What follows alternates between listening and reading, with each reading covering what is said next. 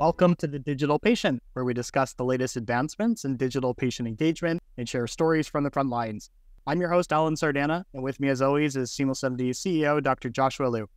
Today, we're joined by a very special guest, Dr. Neal Patel, Dr. Patel is the Chief Information Officer of Health IT at Vanderbilt. He's an experienced leader skilled in the use of health IT tools to improve clinical and operational processes, with over 25 years of experience in implementing and advancing the use of computer order entry systems and electronic health records. Dr. Patel is also a trained pediatric critical care physician with two decades of clinical experience that he leverages to ensure health IT tools enhance patient care and promote optimal workflow for the healthcare team. Dr. Patel, Neal, welcome to the show. Thank you for having me. Glad to be here. Well, it is absolutely amazing to have you on today. You have just a wealth of experience in health IT, having joined Vanderbilt way back in the 90s as they were paving the way with the electronic health records and early digital adoption. To start the conversation, though, I, I really wanted to understand your roots and why medicine and pediatric critical care. Well, it was kind of funny. I mean, if you go with the background, I think ultimately going through college was trying to decide whether to be a teacher and a high school football coach. But then i realized that might be difficult to attain and have longevity in so we ended up going into medicine. And eventually um, after going into medicine decided early on that i really enjoyed pediatrics. Wasn't sure that i ranked well enough to match at children's hospital of los angeles and fortunately i tried to hedge my bets by alternately uh, looking at internal medicine, but I was fortunate to get in there and then really just enjoyed myself. And it was actually at that time that I got exposed to this concept of computers in healthcare. In the early 90s, there was an old system called TDS that was being implemented, and actually the year before I became a resident. And it turned out to be an abysmal failure. And there's a famous paper that was written by Tom Massaro from UVA on the experience of this on the West Coast we just uh, the residents just rebelled and threatened to go on strike if they had to use the system. And so when I was a first year resident, second year resident, we did our normal work back in the day of handwriting notes and handwriting orders on triplicate paper and would then drop off the chart onto the receptionist basket and they would pile up and they would beautifully take the charts and fax some papers down to the different departments and also enter whatever needed to be entered into the computer instead of me having to do it. And that went on. So I moved forward to third year of my residency. We have a new head of IT, and they, for the first time, named me medical director of informatics. And he happened to be my attending on the rotation, at which time myself and Sajjad Yacoob, who is currently still the CMIO at Children's of Los Angeles, were on service together. And we just started discussing computers. And we look at the receptionist as they're dutifully doing the transcription from the paper chart. And he just said, What would it take for you guys to enter these orders yourself? And never being short of opinion, we look over the shoulder and said, Well, we could do it, but it doesn't really flow very well. And a little bit later, we get invited to go to a user conference by the IT team. And we were amazed at how many hospitals were represented. And this is before there was Google. And this was before you kind of knew what other people were doing. And I really recall that I thought, wow, we're really behind. All these hospitals are using physician order entry. So we quickly go back and we tried to turn on CPOE. We didn't know change management very well at the time nor approval processes. So we forgot to tell a lot of people uh, because we turned on radiology ordering and all of a sudden paper started printing out in radiology and everybody got really irritated. So everybody said sorry. And then we actually did the training and then we turned it on. Yeah. So from that point forward, I became probably the precursor to the eventual role of CMIO. I actually had a formal title while I was in fellowship in pediatric critical care that um, was clinical systems liaison really hmm. translating between the two worlds. And I was got a chance to present at HIMSS in 1996 of how to hmm. get physicians to use the computer. Then I finished fellowship and decided to move across the country to do pediatric critical care. And I thought my IT world was behind me. Oh. Little did you know. Little did I know that there happened to be a guy named Bill Stead here who was developing his own CPOE system. And so Sometimes when I tell my story, people, somebody remark that I'm the Forrest Gump of healthcare informatics because I happen to be at the right place at the right time. in key situations. And uh, I was fortunate to land at Vanderbilt, where they had a prolific informatics department and they had developed their own system. And early on, I was really a naysayer because the way it needed to work in the ICU where I worked wasn't quite there yet. But the best part was that Dr. Stead was not very hierarchical and he asked always the key question, and it's the best thing why? Why is it not right? And when I explained, we actually then put together a project to develop pediatric dosing for medications and an infusion calculator, which is needed to calculate infusions in the ICU. And that was the tipping point for us to be able to then adopt CPOE. And I kind of learned then that translating the clinical world to the IT world in two different instances resulted of turning failure into success and hence was the start of doing what I've been doing for a long time. Yeah, I know you mentioned part of this was maybe being at the right place at the right time, but I've got to imagine, you know, you are the only physician there who was being asked about, you know, what, what would it take for you to do your own orders. So something different about you, I assume. And then, and then also when it comes to CMIOs and CIOs, I mean, most that Alan and I talk to are typically uh, in internal medicine or, or, or primary care, family medicine.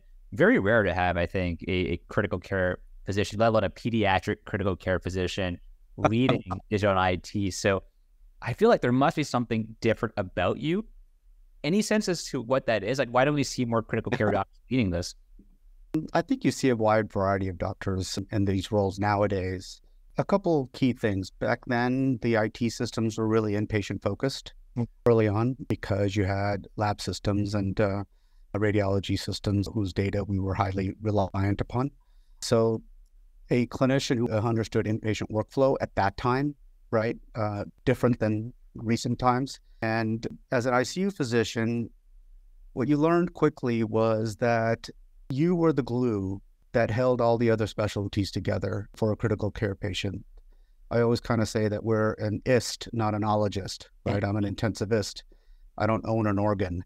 And we have to get all the ologists to compromise and balance their different opinions and treatment approaches to kind of cohesively create a treatment plan for the patient. And I feel in the same way, a lot of these solutions need the same type of understanding of the pushes and pulls and how doing one thing for one stakeholder may have a downstream effect on somebody else. And you kind of have to understand that. And so I think in some ways, managing the logistics and the collaboration that you have to have in an intensive care environment seem to play well in terms of adapting those skills into the IT space. Yeah, that makes sense. I love the analogy of, you know, IT being the glue that's holding all the all the organization together. So Neal, I actually wanted you brought up Dr. Bill Stead and his pioneering work truly in, at Vanderbilt, building one of the very first EHRs before Epic, before Cerner, before all those guys were even in in existence. So I'm curious because I know recently you've now transitioned over to Epic, and so I'm curious how was that transition going from this homegrown application, this EHR, with hundreds of other applications that were dependent on that over sure. multiple decades how was that transition going to this single platform in recent years? Well, it was a significant transition and uh, one that uh, nobody ever thought Vanderbilt would undertake. But I do think that one of the key pieces to remember is that we had all these vended systems here, right? We had McKesson, we had GE, we had Cerner, and a myriad of other systems. And we still have a lot of them in addition to Epic because everybody kind of views the electronic health record as just Epic. But we full well know that when you get into the space, you have all of the tightly coupled bolt ons that make things work, like faxing solution, document management solution, voice recognition, transcription solutions. But in addition to that, there's a lot of other applications that are domain specific. For example, in endoscopy, you have solutions like Provation to capture the images and other parts of the organization, you have lots of systems. So one of the tenets of the Vanderbilt architecture was integration. And the thought process and the brilliance of Dr. Stead and his view of architecture was by having the right integration points and having the data decoupled from the source system, you could change out a source system without affecting everything else because you need to do it for the right reasons. And really, it became time, especially with meaningful use and the HITECH Act and needing to certify EHRs, that there was no way that we could carry on doing our homegrown build only to have to certify it just for one hospital. And given the fact that we were already planning on changing to Epic for our revenue cycle system, it just became appropriate to say we need to go commercial because although we had a homegrown EHR for lots of functions, we also had a proprietary vendor EHR uh, portion for managing our pharmacy and managing our nursing documentation. And when that was going to be sunset, we didn't want to build all that by ourselves and you couldn't buy components anymore. So we had to think of it as a whole suite. And that really forced the equation. And actually, it was the exact right time for us to do so. The immediate need of having a more integrated front end and back end system that allowed data flow and to have a modern platform, a lot of the tenants that we had developed over time had become robust enough in these systems so that the transition, no doubt difficult, right, uh, as any transition is. But the good part for us is that we were going from a electronic health record to an electronic health record, which is markedly different than those systems that transition from paper uh, to electronic health record. I think our biggest difficulty was that our users had grown accustomed to a incredible amount of functionality that was highly customized to specific workflows. And so at times it felt that we weren't making an advance. But I think on the whole, we did because we shored up a lot of gaps in the system that uh, we couldn't have paid attention to um, in a homegrown system. Earlier on, when you were talking about your initial exposure to informatics with the the CPOE initiative at when you were in training, you mentioned that one of your biggest lessons was around change management and you, went live and then you had to go back and do the training again. I'm kind of curious now that you've been doing this for so many years, what would you say is the biggest lesson around change management that you tend to impart on others today? Well, there's one caveat that people should always watch out for, and especially those who become CMIOs. You're at the table, and more often than not, it's not just about the physician.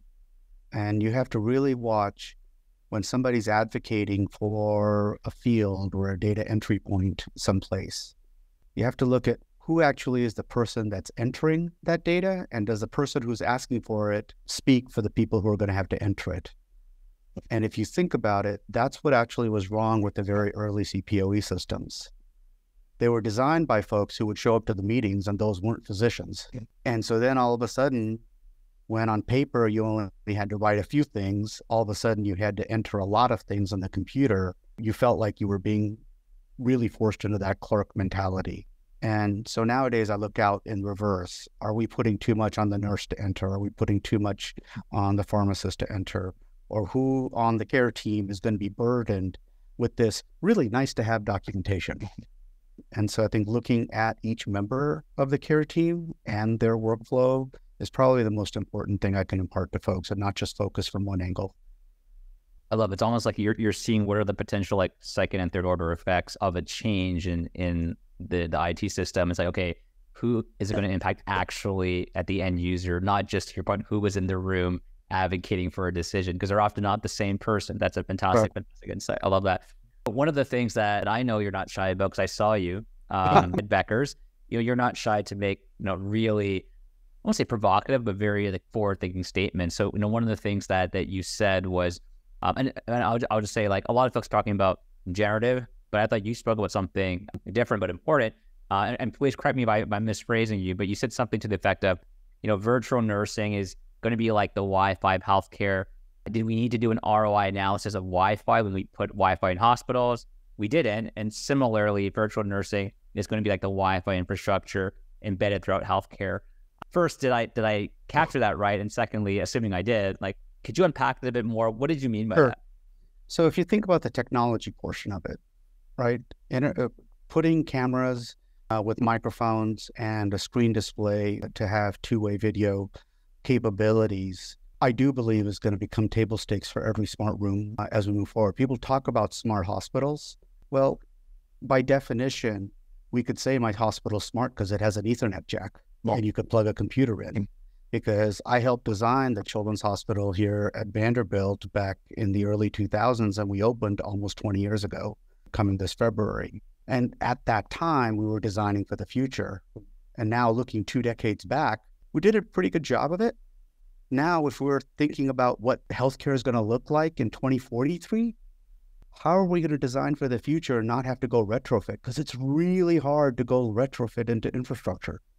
So even though you may not have the program and even though you may not leverage the capabilities, let's think about that every new room we build or every new floor we build or every new hospital we build, there's just some things that are going to now have to be standard. No different than we pull Ethernet cable to each room and not just one. Now we have to do many because of all the different things that might be there. And now we make sure there's Wi Fi there. I think in this future, with the capabilities that basically we've learned from COVID, look at what you and I are doing now. We wouldn't have done this pre COVID, right, in this manner. Uh, very few folks were doing it. We would have had an audio conference call, and it wouldn't have, it would have been still a podcast, but it would have been audio. And we learned something, which is the silver lining of the horrible situation, that the time of virtual care is now, and it will be in the future, and how it is integrated into the appropriate places. Right? It's not about replacement but being put into the appropriate places. We in technology have to anticipate the workflows that might come and hopefully pre build or at least have plug in ready infrastructure so that we're ready to go. Can I ask you? So, with, with things like virtual nursing, I guess one of the benefits is for, let's say, nurses who otherwise would maybe retire or, or move on. This is a way for them to still be engaged and involved and for you to leverage that expertise.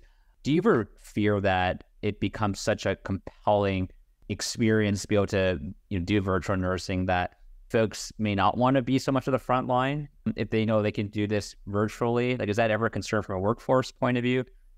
At least not yet. Being in healthcare, one of the best things is laying hands on a patient and providing treatment and having that compassion in the room. So I think it's an and conversation.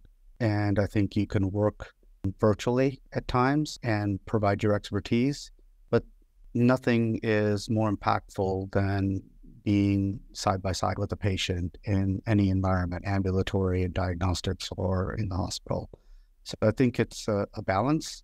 I do think that with all the burden that is on our frontline clinicians and with the staffing shortages, leveraging knowledge in a way that assists the care process and can reduce some of the burden so that the bedside provider workflow is optimized, I think is what we're talking about. And hopefully that actually keeps people more at the bedside rather than burning out or feeling like this is too much work for the robot.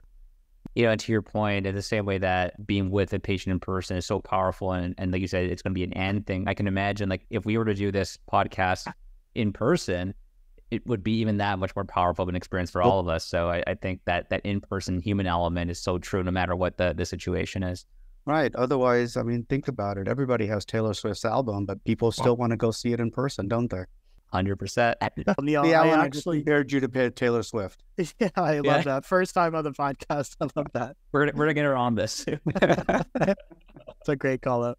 So Neal, you've actually you mentioned in the past that the journey is a marathon when it comes to digital transformation. So you you started at Vanderbilt before the Children's Hospital was even built, because I, I think back in the day it was like a floor on the main building. So that's that's Yeah, really three fascinating. floors, uh, we were a hospital. We were one of the first hospital within a hospital. Yeah, exactly. That's so cool. But I was curious your thoughts in terms of this marathon that really is digital transformation and setting up for the future of healthcare for tomorrow, today. How do you keep the team motivated and focused on the things that really matter? I mean, we have an incredible group here at Vanderbilt, and it's not too hard to keep people motivated. There's a reason that they work at Vanderbilt. And these days, when you can work remotely, you have a lot of choice. But what we try to do is continually provide feedback on the impact that they're having and the manner in which the solutions that we're working on have been manifested in real life. That's really, really important because it's so easy to just kind of have your heads down and bang out work. But if you don't know the why behind it, it becomes problematic. Nashville is a small community, and somebody knows somebody that's been in the hospital at Vanderbilt. And a lot of us, our family as well as ourselves, receive care here. So, in many ways, we're all secret shoppers. And it is important that for especially our loved ones, that the care here is top notch. And when we're working on the technology, it should provide as seamless and pleasant an experience as possible. And so we try uh, with great purpose. We do clinical rounding. I and other clinical informaticists take frontline tech, the technical folks, and immerse them in the clinic, in the perioperative area, in the ED, in the hospital space, and point out how the technology is working and to show them the impact of what we do, as well as, gosh, imagine if this and this didn't work this way, how would they deliver care? And also look for opportunities. Because as good as we think we are, as soon as you step foot into any care environment, you can find deficiencies, right? And I think pointing those out and where we play a very, very important role in that, it really helps folks to see that they're having direct impact on the patients that are in our care.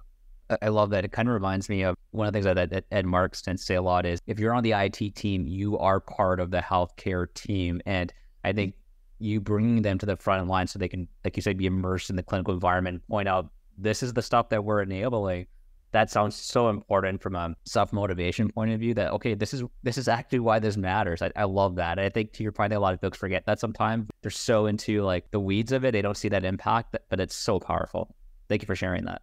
Yeah, and it, it works in the reverse too. When you're trying to translate between the two worlds, you bring them into the environment in which you experience it. And I can remember this 20 plus years ago when we were trying to put in CPOE into my ICU. I made them come in and I said, look, right over there, there's the postoperative patient, three day old, with an open chest on a ventilator and multiple IV infusions.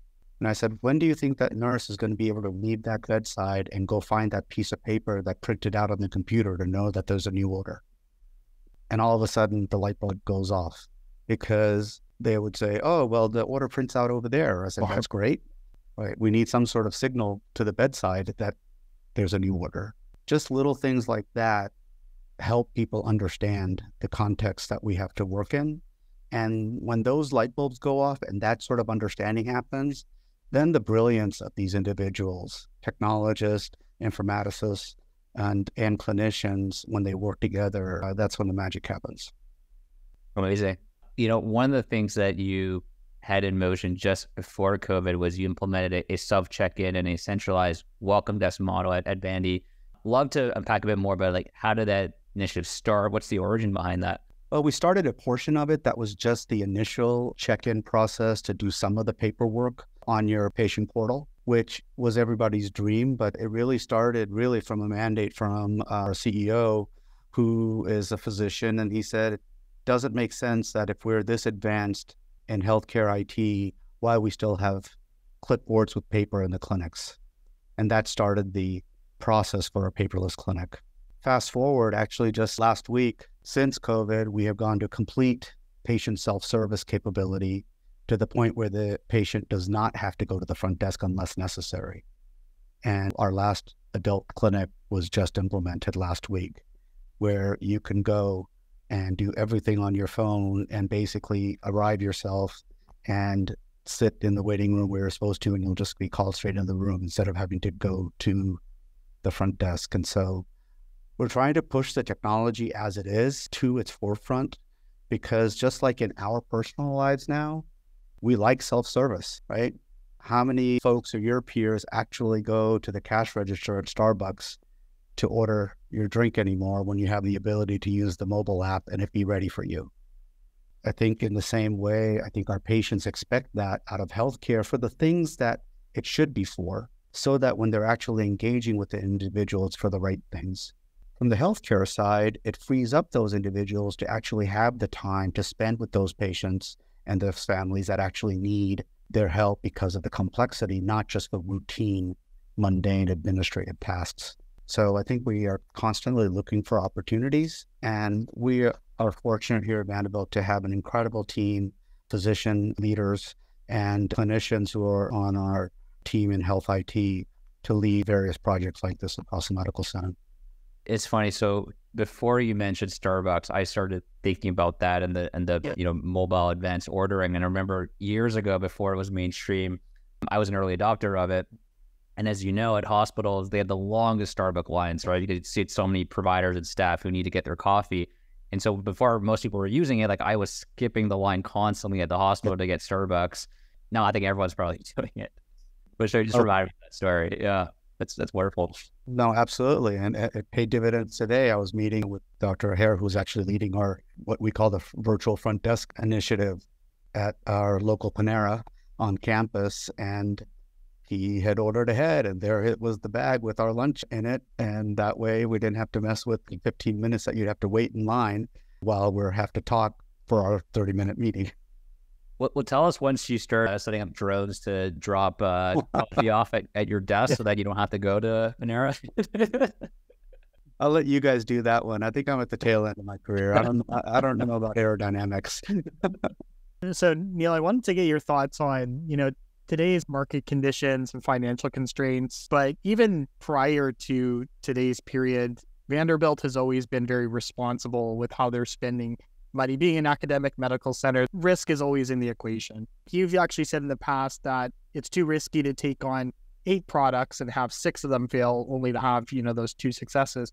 So I'm curious, how do you think about your digital roadmap, knowing that you can't just budget for six out of eight projects to fail? What's important to consider? So I think that uh, considerations these days are much more important than dabbling and piloting things in the past when you had a lot more leeway and minimal constraints. First and foremost, hands down, is the security posture. We've seen the ransomware attacks. Um, Vanderbilt is extremely cautious in this space. Our patients' data is extremely important to us. And the safety of our system, not being locked down because we are the key hospital in the Southeast that has to provide tertiary and quaternary care. And so part of our first is what is the security level posture? And can they withstand the rigor that we're going to put them through? So a lot of work now has to be done up front to say, okay, what level of robustness is this company? And obviously, you want to work with startups at some level, but there has to be enough robustness there, or you have to figure out the right safe sandbox in which to test it. And we've done bits of both, and then you iterate forward. So it's not going all in on eight platforms. You may still evaluate eight, but we do it very rigorously and very agilely to try to quickly find where the red flags are and that they may not meet our needs at this time, given where we are as an institution. And we don't pick 100%. We've also had uh, ones that may come in and, gosh, maybe that wasn't the best for a variety of reasons. But just doing that due diligence one of the worst things that can happen to me is when somebody uh, comes to me and said, "Oh, well, this vendor is going to help us do this," and they said IT doesn't need to be involved; it's all in the cloud. And I'm just like, "Oh, that's great. Let's just have a look and make sure that we all understand what they're doing." And I think that's where clinicians who are translators between the technology world and operations and clinical world have to understand what that truly means. And no doubt, everybody is, you know, there's not a malicious intent there. People want people to try their product, right? We all go to Costco and take samples uh, and enjoy them. Um, but there's also plenty of samples that weren't worth it. Yeah, and I think I think to your point, maybe I don't mind the free samples at Costco, but in the complex healthcare environment, uh, you know, free is never really free. There is some cost of ownership and maintenance that I think people underappreciate unless they've sat in, you know, on your side of the table and, and you're the one ha- you're the one left holding the bag and having to, to deal with the aftermath of things. So um, I, I, think enough time people get it, but they have to live it and sometimes make mistakes there. Um, you know, we have to talk about AI because just because it's 2023, and if we don't, if we exactly. don't, we're disappointed. Um, you know, you, I, you I finally learned how to spell it. Oh, excellent! It, yeah, it's a tough one. Yeah. Uh, you, have recently kind of noted how you know you believe AI can someday be helpful in summarizing, aggregating, translating, and extrapolating from clean data across multiple sources. You've also been healthily skeptical of you know using AI properly, given the risk of hallucinations from things like generative. So, how are you thinking of, about those challenges so that you can make AI safe and useful in your environment today? Well, first and foremost, we have to really differentiate that AI is not one thing and I think that's, uh, I think we need to educate ourselves and our peers of what this means because everybody, I think, obviously the hype and the excitement is around generative AI since last year when ChatGPT came to the forefront. But if we think about just AI in general, and you know, several of us, and Sumit Rana uh, from Epic speaks to this well, you can start all the way from basic rules-based logic, and he kind of talks about the continuum. And we actually shared a panel together recently that talks that there's a continuum from basic deterministic AI, that's rule based logic, to predictive algorithms, to neural nets, all the way to generative AI and with specific large language models. And it's really about the right tool for the right job.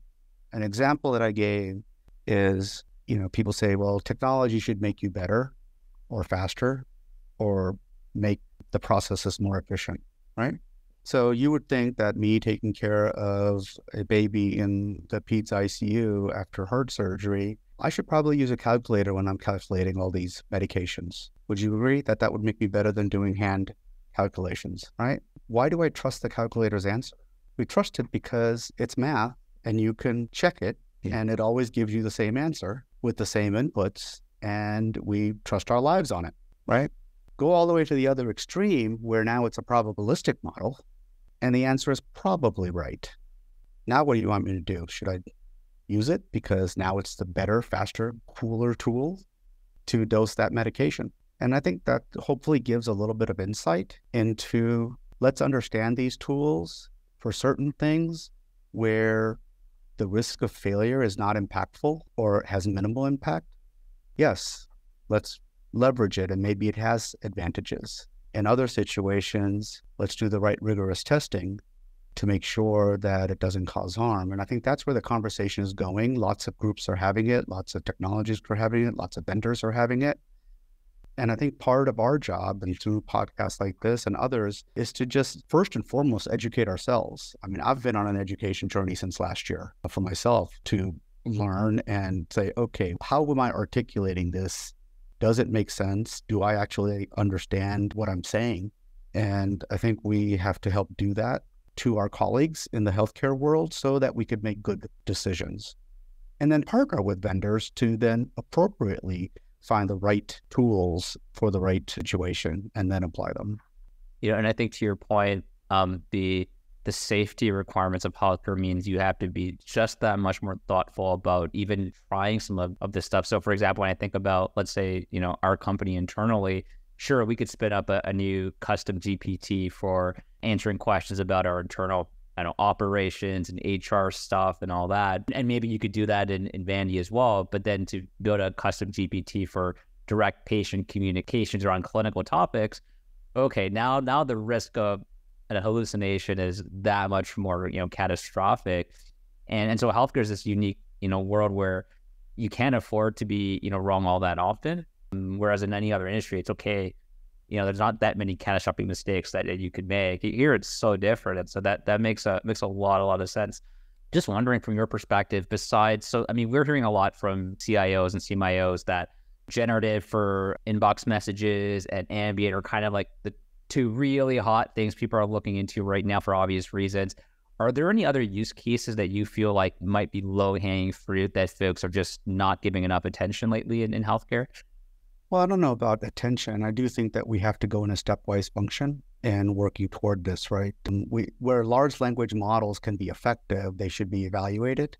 And I always look out for some red flag that prompts me or some prompt, I should say, pun intended, uh, to to get me to think: Is this the point where we should be asking a question, or should I raise my hand and say, "Well, wait, that doesn't make sense"? Back in the old days, one of the prompts that would get me was when we would say, "Well, you know," and then we'll in service everybody, we'll train everybody how to use this, and then I would raise my hand and say, "Well." In this case, how many people here will order Starbucks mobile ordering for their coffee and trust the system with their credit card. Or in the old days, I used to use the Southwest Airlines booking a, a ticket and you show up to the airport and you expect to get on the plane. So you have a trust level there that is effective, but I don't remember any of us attending training or the module that took us through, or, you know, the LMS module that took us through to be certified to use the mobile app or the Southwest Airlines website. So I kind of get back to so that was a prompt. In this day and age, I think we have to look at the same type of prompts of, oh, well, don't worry, you know, from the vendors. Uh, the vendor says, don't worry, there'll always be a human in the middle, right? The human will review things because it's not our tool that will just do it.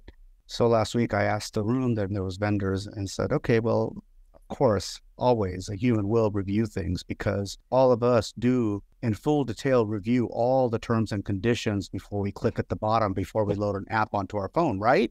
Right? So I, I do not. I mean, that's what you're expecting the physician to do Right. when Mhm. everything is nicely summarized, two pages long, and I'm supposed to put my name at the bottom of it. So I always say, look out for human behavior.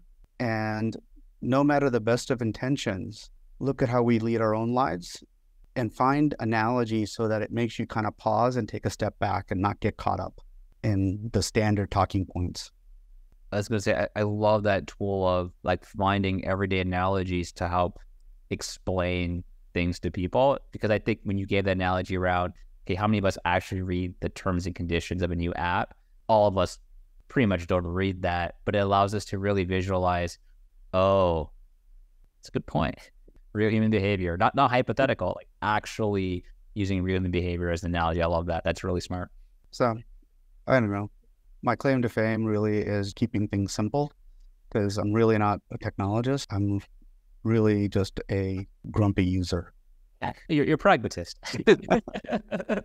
No, I think that's great though, Neal, because you know you're clearly able to understand some of the nuances there just by taking a pause and asking those questions. It kind of forces you to really consider, okay, this isn't a black or white equation, so we need to kind of dive a little bit deeper into the weeds and understand what's going on.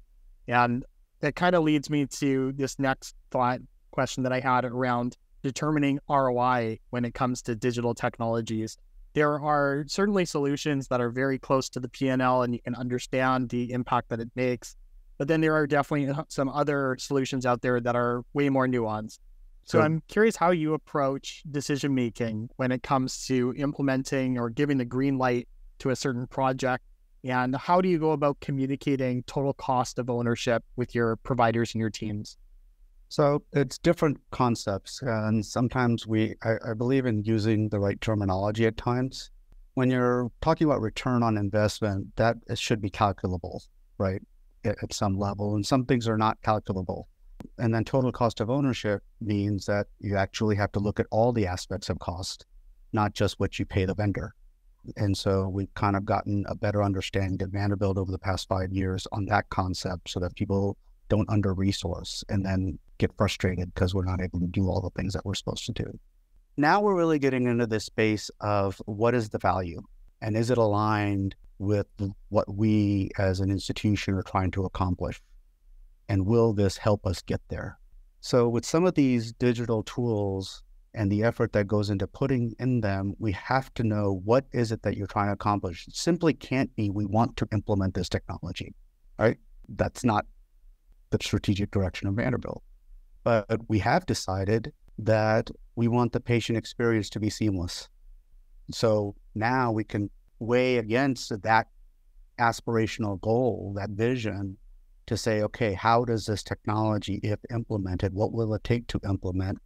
You know, what change management, what effort, et cetera, et cetera. And will it help us achieve and take a few steps toward that goal? And is the cost of that and the anticipated improvement worth it? Right? It's a qualitative decision sometimes. In the same way, the second tenet that we have now ascribed to for obvious reasons is we have to bring joy back to medicine. So the burden on our frontline staff, physicians, nurses, respiratory therapists, medical receptionists, social workers, doesn't matter. Every one of our staff is under resourced and oversubscribed. So, same thing. Will this initiative, will this solution, whether it's configuring a workflow within our existing EHR or looking at a vended product to integrate into our system, how will it advance us on that journey toward that goal? And so those types of things are where we talk about value and strategic alignment. And I think we weigh that and then we make a case and with our leadership uh, that we say, here's where it is and here's the pitfalls and here's what it will take to actually scale. Because to do the thing that we want to do, we can calculate exactly the resources and, and the cost. But then is it really worth it to you to do so, right? Alan, if it took you two hours to upgrade your Starbucks app every two weeks, but it's great that you can get your coffee early. What do you think? I mean, I'd probably stick to making coffee at home, to be honest. But you, but you see the difference, right? All of a sudden, you realize that there's a cost. Yeah. That's yeah. not worth it for the value that you're getting. Right. Which was efficiency, right? You can't calculate that.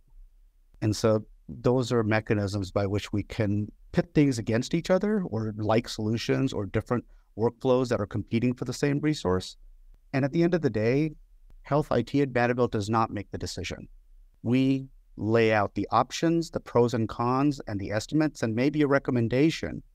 But at the end of the day, our clinical clinicians and operators have to uh, make the final decision. Yeah, totally. So Neal, just be mindful of your time. I had one last question, I, and I wanted to kind of take you on a trip down memory lane for a minute. Uh, back in the day, President George W. Bush actually recognized your contributions in healthcare. He visited Vanderbilt, I believe. He gave him a tour of the facilities, and I think he even gave you a shout out in one of his presidential speeches. What was it like meeting him in person? And the second part of the question is, what initiatives have you been most proud of since that time? it's surreal. I again, I was just happy to be at Vanderbilt at the right time to be able to do that uh, because he came here for what the system had accomplished and had up to that time.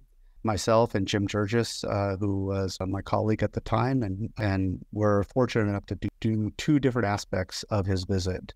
One was a demonstration of our systems, which I was able to provide in our ICU in our newly opened children's uh-huh. hospital that had opened just three months prior. And what was neat was he grasped it immediately and he understood the impact level.